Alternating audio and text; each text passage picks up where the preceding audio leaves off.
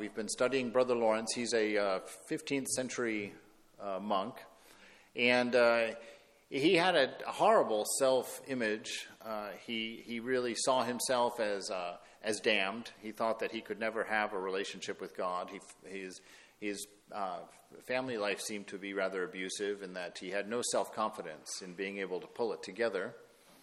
And he thought that he would join the monastery, that that might help smack him into shape a little bit, very similar to why people might join the military out of high school, some, to get some of that discipline and some of that training.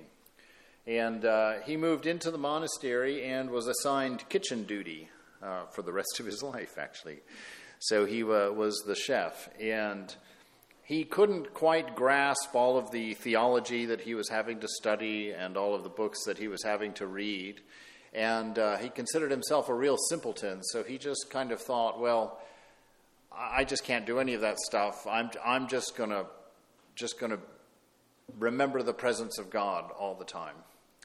And so he went about doing that and became a saint, became a real seer. And uh, they collected at his death uh, a few of his very simple and very straightforward letters. Uh, you will find all of Karma Yoga contained in his, in his letters and his practice, which came to him spontaneously just because of the presence of God, the presence of the divine. So I'm excited because uh, a, couple of weeks ago, a few weeks ago, you might have thought that I did this 20 years ago when I joined the order, but I'm apparently a little bit thicker than Brother Lawrence. Uh, and I kind of just had this epiphany about three or four weeks ago studying it after reading it in class and really getting excited about it because it's such a simple approach, such a straightforward approach to spiritual life, I thought, well, why don't why don't you just do it? I mean, you're a monk for crying out loud. You've got you've got all day to think about it. you've got a everybody supports you in your spiritual practice. Take a risk. Uh, go out and do this. And so I earnestly started uh, trying to do this, just keeping uh, the presence of God in the forefront of my mind uh, throughout my, my day. And uh, there have been significant changes and significant breakthroughs, some things that I've been working on in my life for literally, well, not 50 years, probably 45 years. 40, yeah, 45 years. Some of those things finally broke about two weeks ago. And uh, you know, I, I thought that if they broke, that, that I mean, rainbows and trumpets would sound. Um, but we're just pushing on, but in a greater sense of joy, a greater sense of contentment, a greater sense of, of, of hope at, at the experiences of just pushing ourselves through this life. So, to start it, I'm going to read a poem by Hafiz Something I Have Learned. Water gets poured through a cloth to become free of impurities. The beloved's name is a mystical weave and pattern, a, a, hidden sieve of effulgence that we need to pass through thousands of times. From my constant remembrance of the friend, all I now say is safe to drink, something that I have learned from the kind, radiant one who drew me from the unfathomable sky's well, makes me playful all the day long. There's, a, there's some beautiful ideas in there that God's name is the cheesecloth, as it were, that we get pressed through. And I like the way he talks about it because he doesn't say that, that we pour the name through us, you know, that it runs through us. He understands that your mantra is something that, that surrounds you, that you're being pushed through. It's not you surrounding your mantra. And that becomes apparent only after you begin to step back from mind. When you get out of the sense of who you are, being your thinking and your thoughts. It's a, it's a wonderful, it's a wonderful perception to know, to make that distinction as you step back from mind. When you're in mind, you're in the world. You know, you're here and the world surrounds you. When you quiet the mind just a little bit and step back and break that deep sense of identity that the mind and I is me, you suddenly come to a different perspective, a perspective that you surround the world. So Swamiji says something like, Alameda is in me, you know, Alameda, California, that town. He had this notion. Swamiji was outside of mind. That's why in his writings you always get that sense that he's on, a, on some mountain. And even though he might be talking about some particular tree on some hill there, you always understand that he never forgets the broad picture, the whole scheme of things. And this idea of having ourselves run through the name of God in order to be purified, uh, spending that time with the beloved is key and central to what uh, Brother Lawrence is going to say this morning. So I really didn't know how to organize his thoughts. I did move them around a little bit, but I pretty much just took what he said because they're just so straightforward. So I'm going to read them to you, and then we'll chit chat about them and uh, move forward. One of the things that he said about the beginning, he, when he first started out, is a very important point, and it's definitely something uh, for us to look at and use. He said, I considered myself completely. I considered myself from head to foot. He just looked at his life, left nothing unturned, to consider where am I? What am I doing? What do I love? What do I want in this world? And he took a close look at it. And I think that that is a great place to start. Uh, you know, sometimes I bemoan the fact, or I have bemoaned the fact, that, you know, after years of practice, I, I still have this feeling of not moving and not changing and not getting anywhere. And yet I don't make the changes uh, to, to, to break that dam. You know, I've mentioned before that a lot of times we get caught in a cycle. The, the number one complaint I hear from the devotees, from you, the devotees, is that I can't meditate. You know, I can't meditate. I'm in the world. How am I supposed to remember God all the time? You know, it's the same complaint over and over and over again. I never hear about what you're trying to do to break that. I never hear about any experiments that you're undertaking to try and change that situation.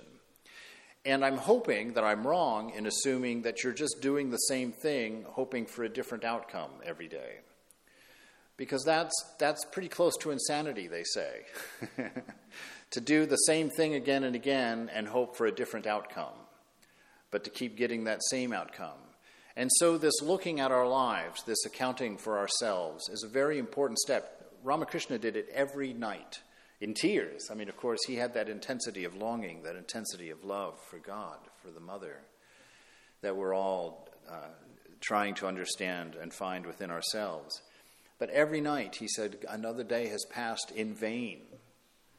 I've wasted another day because I have not realized God. How long, O Ma, will it be? How long until I get to see you? Till I get to understand and experience the fulfillment of the scriptures. And he would do that in tears. Brother Lawrence, he said when he started his journey, that's where he started. That, that close introspection. Not one of attachment, not one you sit there and bemoan who you are, not one where you get caught in uh, identifying yourself as this awful person who can't change and can't aspire. It's not like that. It's just a matter of going through and taking an honest, clear look at your life. And how can you do it? Well, look at your, uh, look at your finances. Start with your finances. Write down where does my money go? Now, why would I say start with your finances? Because uh, Jesus said, where your treasure is, there lies your heart also. So, what are the things you're investing in in your life? You know, did the bulk of your money go to material things? How much of it went to, to helping people that you knew needed it? You know, how much of it went to service? Uh, how much of it went to, to the kids? How much went to college? How much went. Assess where your money is going. That's a good place to start to figure out exactly where your treasure is and to find out and be challenged if your heart is not in the right place. Now, that's not a disguised request for money. I'm not saying write a big check and everything will be fine and you'll be, your heart will be in the right place. That's, that's not my point. God forbid. But it is, in fact, to take a look and to find out where things are. Then look at your time during your day. You know, probably most of us will spend an hour or so doing our meditation. But how many hours in the day are you spending doing everything else? I had a real shock. I'm not going to share the real numbers with you. But I had a real shock. You know, in IO in, in, in the Apple iPad, they've got this new feature, Screen Time. Mm-hmm. I didn't ask it to do this. this is a pure gift from Mother for me, where it just sprung up with this notice the other day after it updated. You spent X amount of time per day on your screen last week. Uh, uh, uh. uh. That was unwanted advice, but deeply appreciated information because uh, I realized I spent too much time and it's going to have to significantly reduce. And it, it makes me think account for your day. Where do you spend your time? You may spend an hour doing meditation, and that's a great thing. But how many hours of worldliness is one hour of meditation countering for you? Is that, could that possibly explain why you're not moving in the direction you want to move? That you've got one hour of God, one hour of meditation, and then you've got 16 hours of uh, you know Netflix and uh, solitaire and walks around the park and chats with the wife and kids and you know or just laying there doing nothing whatever whatever your favorite moments are. Counter that. That's where we begin. Taking an honest look at your life and saying is it any wonder that we haven't realized God is it really so hard, or is it just that I'm so stubborn or perhaps even a bit stupid that I'm not realizing God? Is it perhaps that I have on the top inch of my mind this idea that I'm a devotee and that I'm striving for realization, but when you look at my my day to day life, you would have to look really hard to find that mirrored in the way that I live and the things that I do and the things that I say. So challenge yourself because this is an all consuming process that we're involved in. There will be nothing left for you at the end. and there'll be no you to want it anyway. So there's freedom there, and it's coming your way. How quickly will be up to you. So start today. I encourage you. If we if we go through lecture after lecture and there's no difference between the life before the lecture and the life after the lecture, why bother with the lecture? If you come to all of these classes and there's no difference in your life from before the class and after the class, why go to the classes? Right? I mean, and again, the subtle message is not stop coming to classes.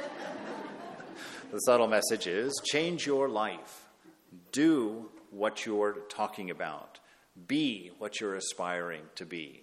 Challenge yourself in the areas that are untouched and protected that you don't look at, that you haven't considered.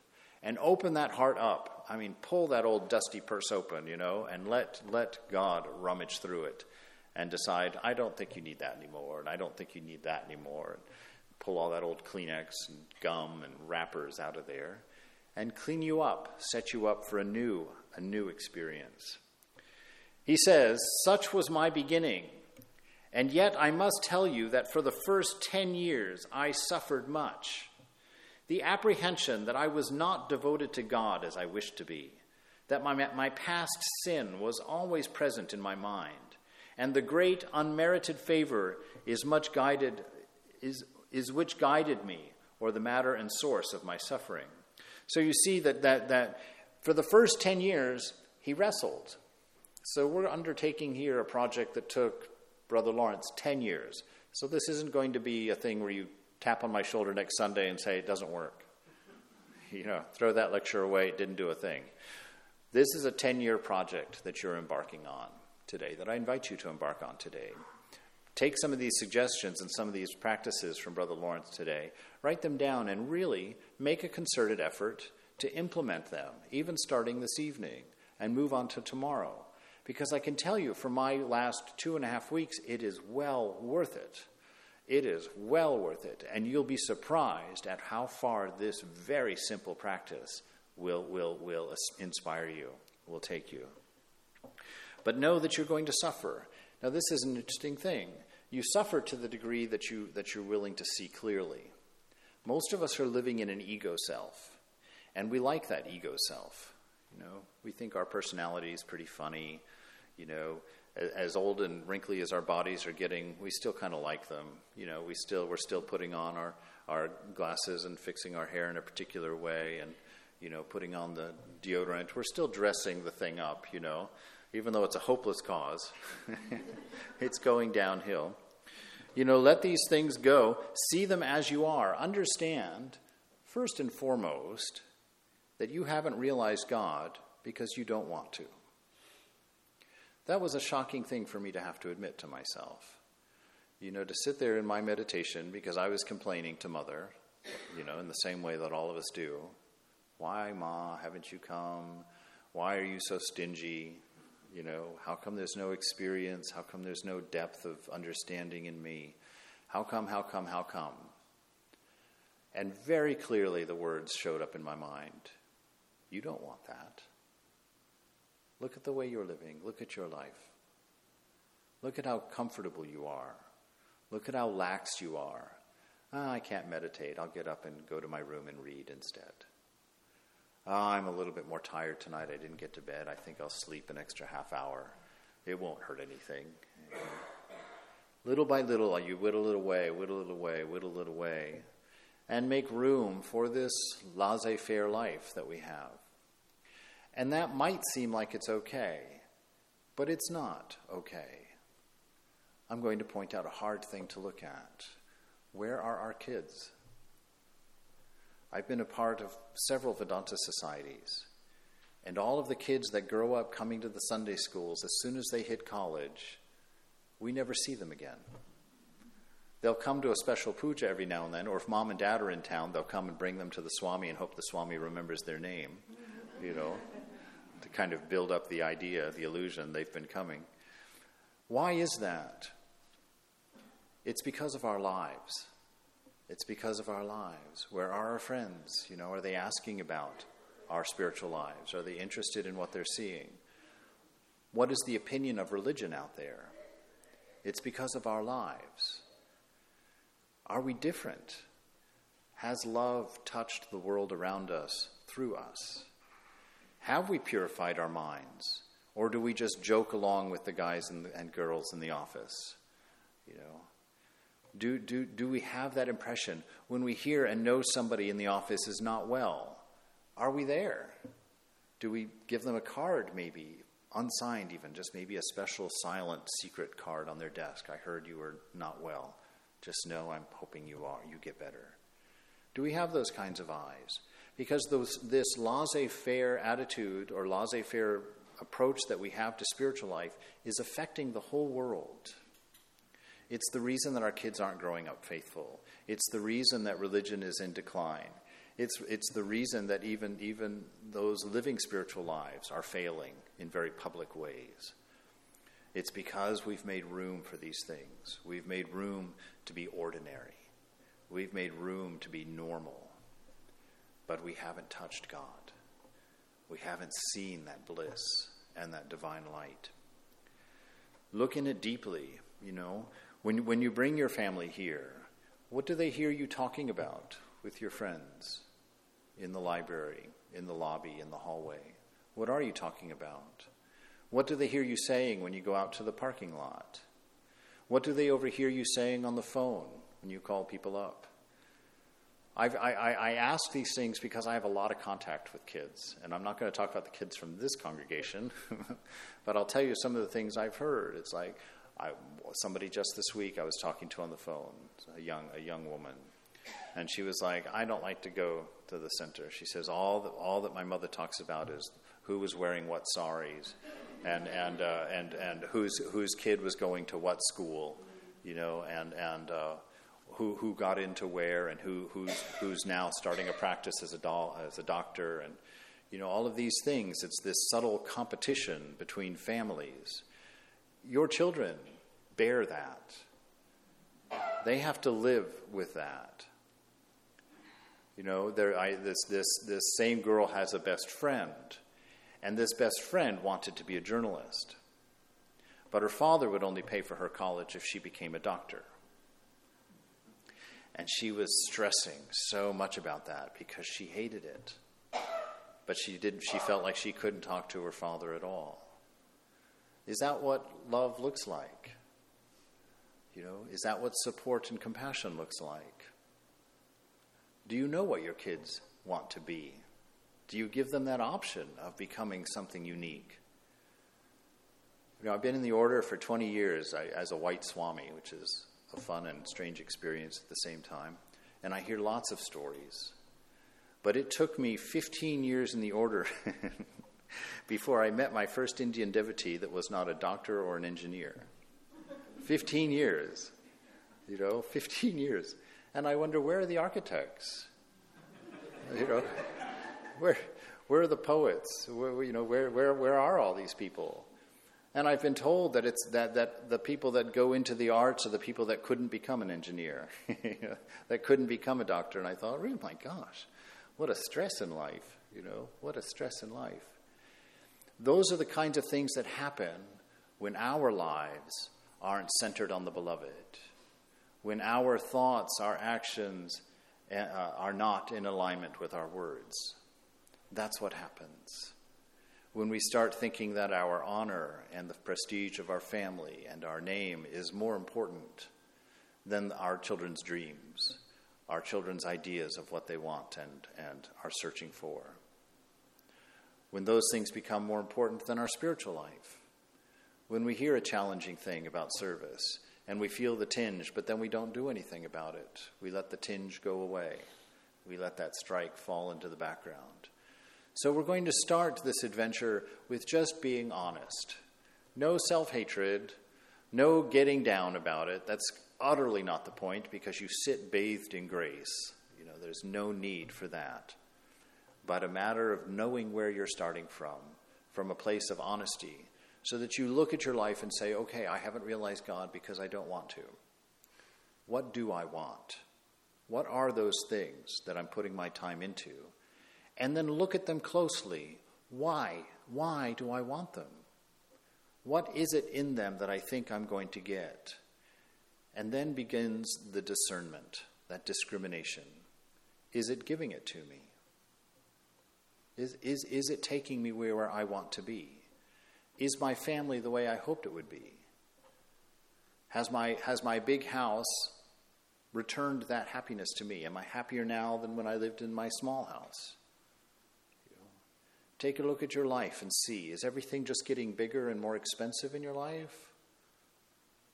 And if so, is your happiness increasing and your fulfillment of equal measure?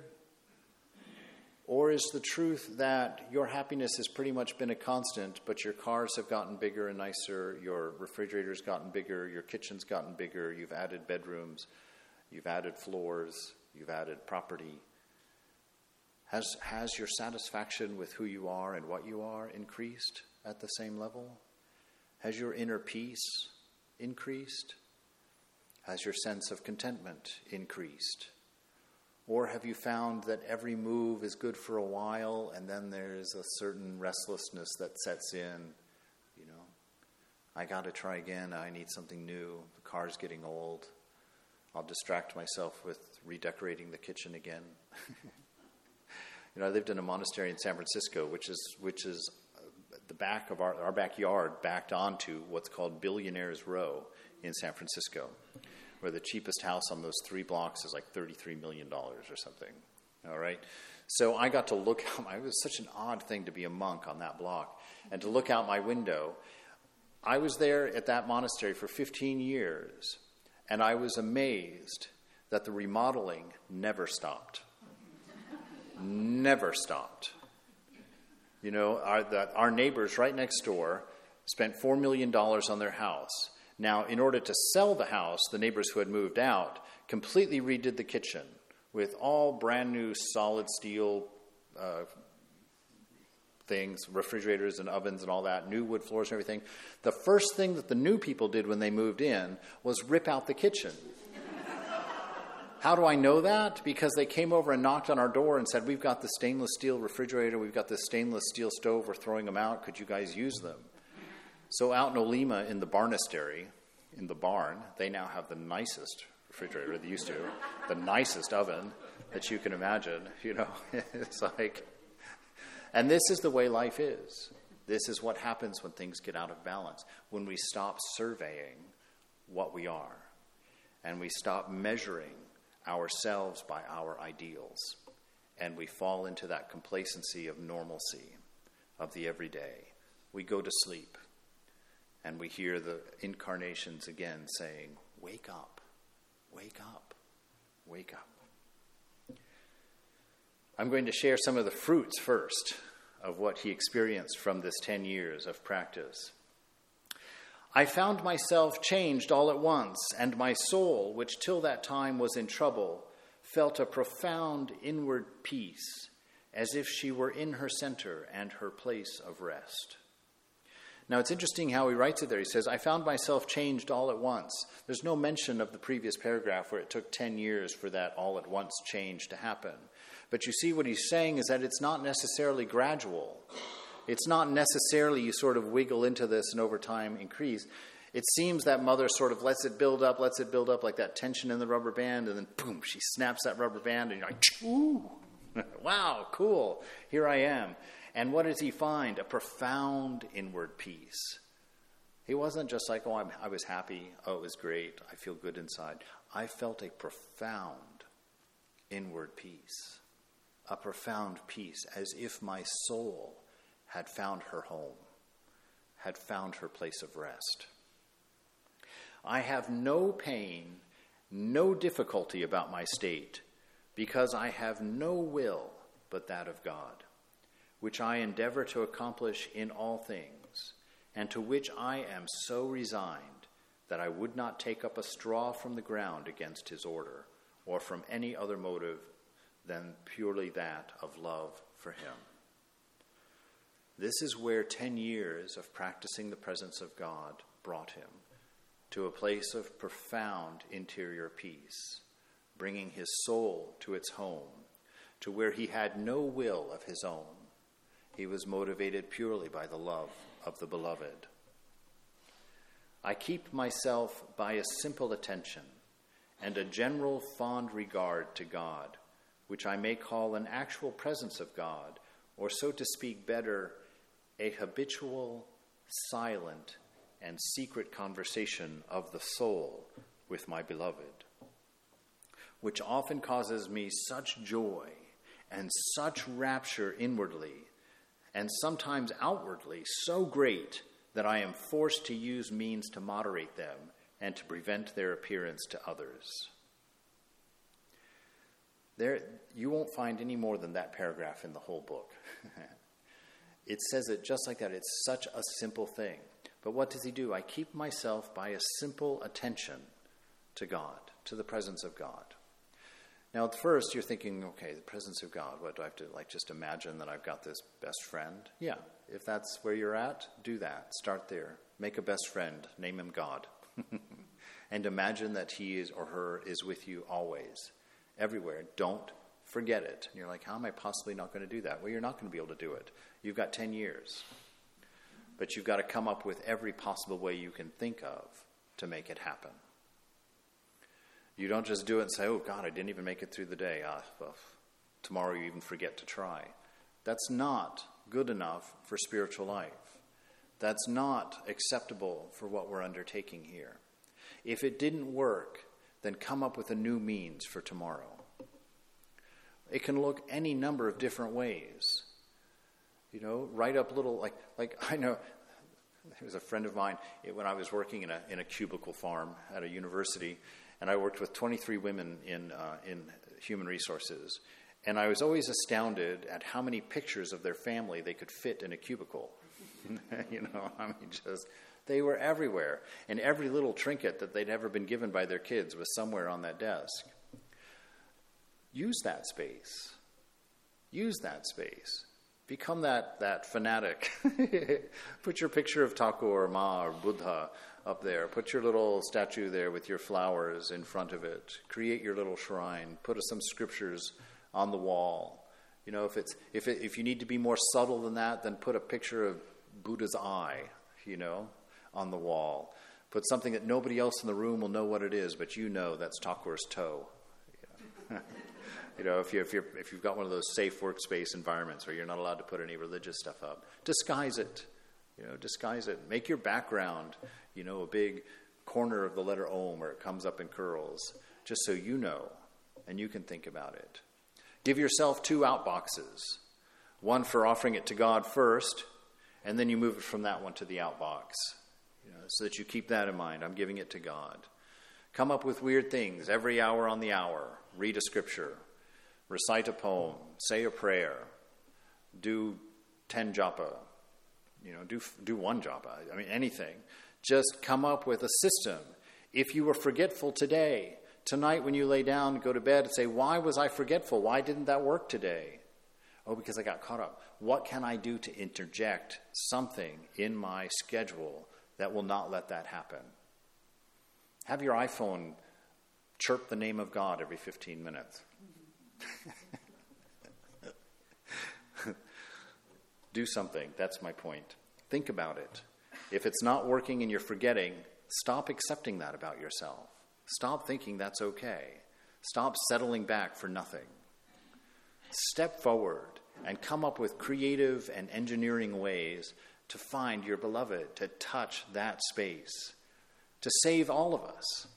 If one of you realized God, can you imagine the profound effect it would have on everybody here? If any of us do it, you know, at the end of every uh, when when when it's when it's my turn to do the puja, and I assume everybody does. I think I think the puja is generally the same. But that last thing where you put that little drop of water in your hand and you're like, I offer this worship to you on behalf of the devotees here. And then in my instructions, it says, earnestly ask God for his realization at that same time, for, for seeing him, for knowing him. So every day when I do the puja here, that prayer goes up for each one of us. And I always tell him, I'm like, Thakur, anybody, anyone, anybody please give somebody this gift, this insight. We are all so thirsty for it. We are all so hungry for it. Be that person that he looks around to think, oh, well, which one should I give it to? He's been asking this every day for five years. Who should we do it for? Be that person where he says, Oh, look, they've got their basket tightly woven. They can hold the gift. It won't run out and be wasted. It will stay with them, and he'll pour it in there for you. I keep myself by a simple attention and a general fond regard to God. Now, this one really struck me because how many times do I sit there doing my japa where it's like 100, 200, but he, he made an effort to generate a fond regard. Each time he said that name, he attached it to the heart. He made a space that was sweet for the beloved to come and be. He doesn't just trying to earn something, trying to get something done, trying to meet a meet a record or meet a, a, a quota. He was trying to create a kind environment for the beloved, a general happy regard for the name, for the presence of the beloved in the heart. So each time he said the name, he realized and remembered it's not the name, it is God herself. It is, in fact, the beloved that is being called with each one of those names. And he created a general space of warmth toward that, and he didn't let it end a general regard, fond regard to God, which I may call an actual presence, or to say it better, a habitual, silent, and secret conversation of the soul with my beloved. Doesn't that sound amazingly sweet? A secret and silent, habitual, secret conversation with the soul, of the soul with God, which often causes me such joy and such rapture inwardly and sometimes also outwardly, so great that I am forced to use means to moderate them, to prevent their appearance to others. Is that not what we're looking for? Is that not what we're hoping for? He found it. Very simple practice. If you want it, and that's the question, you can have it the king, full of mercy and goodness, very far from chastising me. Because remember, his reason for suffering was that he just felt like he was so presumptuous to even undertake this. And who doesn't feel that way? Good Lord, when I took the, my son. when I took my sannyas vows, and I had to spend those 10 days reading and chanting those, uh, those Upanishads about sannyas and the ideal, I was terrified.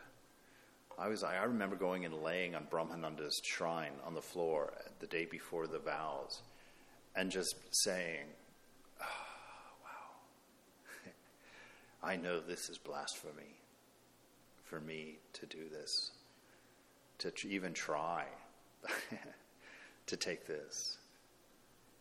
You know, I laid there before the beloved and I said, Look, you, you see me through and through. You see how utterly unprepared I am, how utterly lost I've been. What a crazy life that I've led. And now to be exposed to this ideal and to make a vow to it.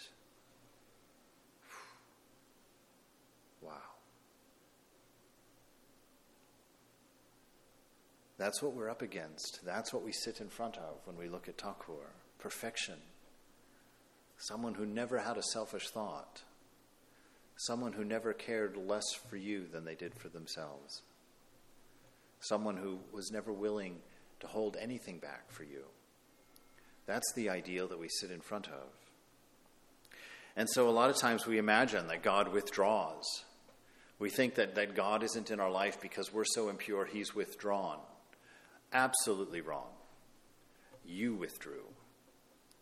God is always present and always perfect. If you can't think of Him, it's because you don't want to think of Him. If you can't remember Him, it's because you're not trying hard enough to remember Him. But He says here that very far from chastising me, because, right, don't we feel that way? Oh, God. Sometimes I laugh, you know, and think that mother's first thing she'll do is smack me upside my head, you know, when we get there. He says, The king, full of mercy and goodness, very far from chastising me, embraces me with love, makes me eat at his table, serves me with his own hands, gives me the key to his treasures. He converses and delights himself with me incessantly in a thousand and a thousand ways, and treats me with all respects, and calls me his favorite it is that I consider myself from time to time in His holy presence. Do you see this? The way that God will just pour out to you if you make this effort. If you reach out, make a dedicated effort, an earnest and sincere effort to know the beloved. This is from experience. This is a simple monk who worked in the kitchen who's saying that this is how God treated him when he made this dedication, this effort of life, that God embraces you with love. Ooh, that's a wonderful thing. I told the story once before, but it's one of my favorite memories about love. The first time my mother came to visit me in college, I'd been gone for like three months, my first time, three months away from home. And my mother and father surprised me for a weekend. And I remember coming back from class and opening the door to the to the dorm hall that I was on, and my mother was at the other end. I'm so sappy. I totally just threw my bag, my backpack, and books down on the ground, and I just hauled myself all the way down that hall, and just about threw her out the window as I hugged her. And just the feel of my mom's hair on my cheek, and the smell of my mom, and the feel of that hug. Oh my God, that is love. That's why I'm a monk. God can only replace that with a greater thing. God and God alone embraces you with that kind of love. That's what you're resisting. That's what you're forgetting. That's what you're not being mindful of. It is not worth it for whatever you're replacing the thought of God with. It is not worth it. He makes me eat at his table and serves me with his own hands. I remember the nuns at Chardamont when I first took my initiation there. I had five grandmothers that day. Five grandmothers. They took me to the kitchen because they didn't realize I had not had lunch. And five grandmothers feeding me all of these delicious, incredible foods. And being so happy, just tittering away when I would say that I liked something. They just and go and get more. This is the beloved making you eat at his table, serving you with his own hands, giving you the key to his treasures. He converses and delights himself with me incessantly in a thousand and a thousand ways. Now, this is very interesting. He's not saying, I delight and converse with him in a thousand and a thousand ways. This relationship matures into something very profound and something very real and something very deep and something very, very true. It is God who will converse with you, who will come up with a thousand and a thousand ways of expressing love and inspire you.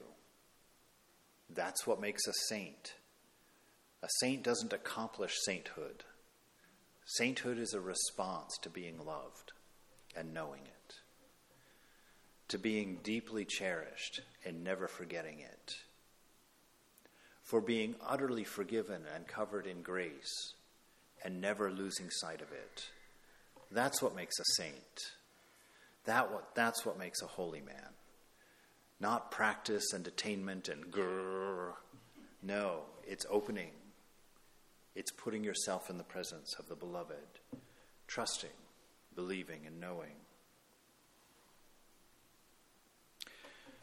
Sometimes I consider myself there as a stone before a carver, where he is to make a statue, presenting myself to thus before God. I desire him to form his perfect image in my soul and make me entirely like himself. It's a very, it's again, he's again has reversed the focus. It's not that we go into our meditation, we come here in the shrine and we're like, okay, I'm going to do 220 japas, you know, or I'm going to sit here for an hour and 15 minutes, or I'm going to accomplish this, I'm going to do that. No. That's us doing. That's ego actuating. That's us taking control. That's why we can't see the beloved, because we are putting ourselves in the way, putting this ego in there to block it. He says, I consider myself as a stone before the carver. What does a stone do before the carver? Absolutely nothing. but be available. No reservations, no distractions, no defenses, no forgetfulness. You're there with a fond regard for your beloved, in the presence of the name which is echoing in the mind and you're just available, open. You're not holding on to your shortcomings. You're not thinking of all the reasons you're impure and that you can't do this and that it can't happen. You are readily making yourself available. Turn me into you. Make this beautiful. Make this a refuge for everyone. Make me a tree that can give shade. And you just sit there in the presence, being transformed because that love coming to you, that love that will become audible to your soul in that quiet, will be infinitely inspiring to you, will be infinitely precious to you. And there will come a time where you can't believe how much of life was wasted by forgetting. He said it was impossible not only that God would deceive, but also that he should longer let a soul suffer which is perfectly resigned to him and resolved to endure everything for his sake. He's talking about faith here, and faith is everything. Thakur says that there's two things that are everything. One, he says everything is mind, and the second thing, he says faith is everything in the gospel. Two things. And I thought, what's the relationship between faith and mind if these two things are everything? Your faith creates your mind. If you sit there before the beloved with absolute faith that there is nothing against you, that there is no impurity in you, not because of anything that can be checked off, but because of grace. Because of grace. You know, I always think of Cinderella. you know that story, Cinderella? She was dressed in tatters, you know, just completely unkempt, and she gets to go to this ball right? She gets to go to this ball, a royal ball, where the prince is there. Talk about out of your water. You know, talking about nervous, like, what do I say? How do I walk? Well, how do I dance? How do I, who do I talk to? What are the rules? She could have been completely overwhelmed, but she's given a dress She's given a ticket, she's given a carriage, and she goes to this ball, and she's marvelous because it was all given to her. It was all a gift to her. She accepted it full heartedly, went, and became a princess for the night. That's your invitation. as Disney as that is, that's your invitation every time you sit down to meditate. Accept the gift. You are free. You are blissful. You are pure. You are holy. There is in you a bird which is already realized. Let that shine. Let that shine. And every whisper of protection inside that you feel, when you feel it, lay it down. You're a stone before the carver. You're being changed. You're being renewed. You're being lifted up. You're being restored to your highest ideal. Accept the gift. Stop trying to earn it. Stop trying to fix things. Stop trying to struggle and make it happen on your own. Present yourself utterly, purely, and completely to the beloved, holding up nothing of your own, understanding what an utter insult that is in the face of divine love. There is nothing necessary but to open and understand that love. And your first glimpse of that, you will never again forget it. Your first glimpse, you will never forget again. He told me that it all consists in one hearty renunciation of everything which we are sensible does not lead to God, that we might accustom ourselves to a continual conversation with Him with freedom and in simplicity, that we need only recognize God intimately present with us, to address ourselves to Him in every moment, that we may beg His assistance for knowing His will in things doubtful, for rightly performing those which we plainly see that He requires of us, and for offering to Him before we do them and giving him thanks for them when we have done them. There's his recipe. Now, he's not talking in hyperbole. This is his practice. This is his practice. He told me it all consists in one hearty renunciation of everything that does not lead to God. Quit everything that does not lead to God. Now, does that mean that all of us have to become whatevers? No. No. He goes on to say down here that, uh, that our sanctification does not depend upon our changing our work, but in doing that work for God's sake, which we commonly do for our own. It's just a switch of attitude. Stop doing everything for yourself. Stop going to work for yourself. Stop doing the things that you do at work for yourself. Stop all of that and put the beloved in there and do everything for the sake of love. Do everything for the sake of, a, of the most glorious ideal you can imagine pure, unconditioned love. Make your life a response to your recognizing the presence of God. That's what he said there, that we need only to recognize God intimately present with us. It's a recognition of something that is already real the presence of your beloved. You have never seen anything else.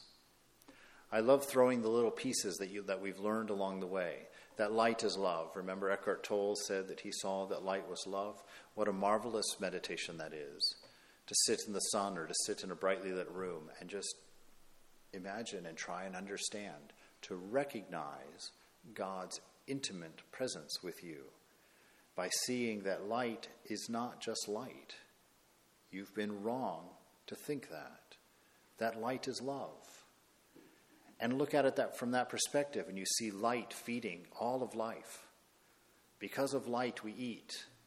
Because of light, we live. Recognize that. Refresh your mind. Put out the old dusty idea that light is just this wave coming from the sun that just is there on a good day. And understand light is the love of your beloved surrounding you, providing you with food and that warmth and that gentleness and that brightness and that clarity. Light is love. Sit there in that comfortable chair in that living room. We have some of the most comfortable chairs in the world, at least to me. You sit back in that thing. That chair is the beloved. That chair is holding you off the ground in the nicest of ways.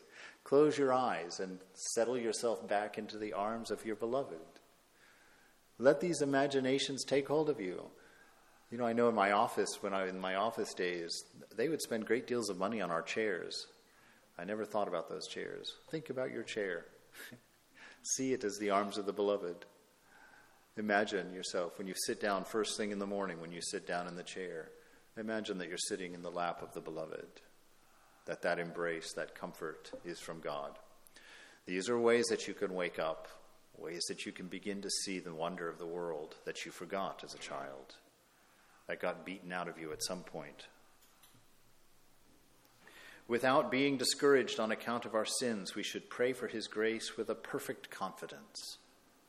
A perfect confidence. How many times do you need to pray for something? Once. If you pray for it twice, you didn't have any faith. You pray for a third time, you didn't have any understanding. You pray a fourth time, don't bother. pray and ask for the beloved grace of God with perfect confidence. Don't ever walk into the face of the beloved in shame. That's to be faithless. That's not to have perfect confidence in this gift that is coming to you. That the most excellent method that I have found for going to God was that of our doing our common business with, without any view of pleasing men, and as far as we are capable, purely for the love of God. That it was a great delusion to think that the times of prayer ought to differ from other times, but that this prayer is nothing else but a sense of the presence of God.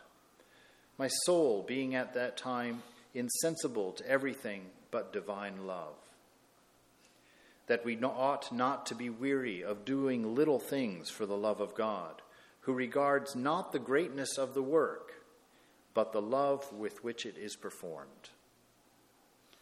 That's a beautiful statement. That's a beautiful statement because so many of us, we spend so much of our lives trying to attain greatness, trying to become greatness. It's not good enough to be a clerk. No, I have to be the CEO. It's not good enough to sing a song. I want the audience for me. You know, it's like we all want this greatness, these big things, and it causes this restlessness in us, this sense of striving, this sense of need, the sense of stress. If we could but just understand this here that God does not consider the greatness of your work, but the love by which it is done. Change your attitude of the way that you work. Stop thinking of yourself and do it through inspiration and not for achievement. Do it because you're called and not because you're driven. Do it because you have the gift in hand, not so that you can earn it. Be with your beloved. Have a perfect confidence that God is everywhere present and always perfect. Keep it in your mind, and it will manifest in your reality. This world is mind faith is everything. What you put in the mind manifests in this world. I've said that so many times. I've pointed to this building so many times. This building is someone's imagination manifested. Make your spiritual life your imagination manifested. Your acceptance, your perfect confidence that God is with you at every moment and live in that space. Now, I wanted to go about how to create a habit. There's so much in here, actually, that I wanted to go over that I didn't get to. But he says here, he says, when he had finished, he examined himself again. So he would sit there before he would do something. He would tell God, let's see if I can find this place, that when he began his business, this is being written about Brother Lawrence, that when he began his business, he said to God with a filial trust in him. Now, filial means like being of a son and daughter. So he had trust in God as his family, as his, as his own mother, as his own father. When he began his business, he would say to God with a filial trust in him, Oh my God, since you're with me, and now, in obedience to your commands, I have to apply my mind to these outward things. I beg you, grant me the grace to continue in your presence. And to this end, please give me your assistance. Receive all of my work and possess my affection. So, every undertaking that he took, he set his mind okay, God, I have to do this thing. I have to go to work. I have to take care of the kids. I have to feed my husband. I have to do X, Y, and Z. Please, as I'm doing this, don't, don't let me abandon you. Don't let me forget you. And when he had finished, he examined himself. Did it work? Did I stay with you? Was I there? He was never hasty nor loitering, but did each thing in its season with an even, uninterrupted composure and tranquility of spirit. The time of business, said he, does not with me differ from the time of prayer. And in the noise and the clutter of my kitchen, while several people are all at the same time calling to me for different things, I possess God in as great a tranquility as if I were upon my knees at the Blessed Sacrament. So, even in the midst of his busy kitchen, you've seen commercial kitchens, people yelling for things from every side, needing things from every side, needing more of this, less of that, redo this. He says, in the midst of that, inwardly, I was in the shrine, in a perfect sense of even calmness. Where does that? Where do we get that from? That's from the Gita, right? A person who has let go of all personal desires and is utterly content in the truth of Atman, the true self, is the one of steady wisdom. A person undisturbed by difficulty, who doesn't yearn to be happy, who has no favorites, no fear, and no anger, is a sage of steady wisdom. Whoever is free of all mental attachment, who is not excited when good things happen, nor dejected when evil comes, he is a man poised in wisdom. When one can withdraw the senses from sense objects, like a tortoise draws within, his wisdom is unwavering. You see, he became that without even knowing that, simply by remaining in the presence of the beloved.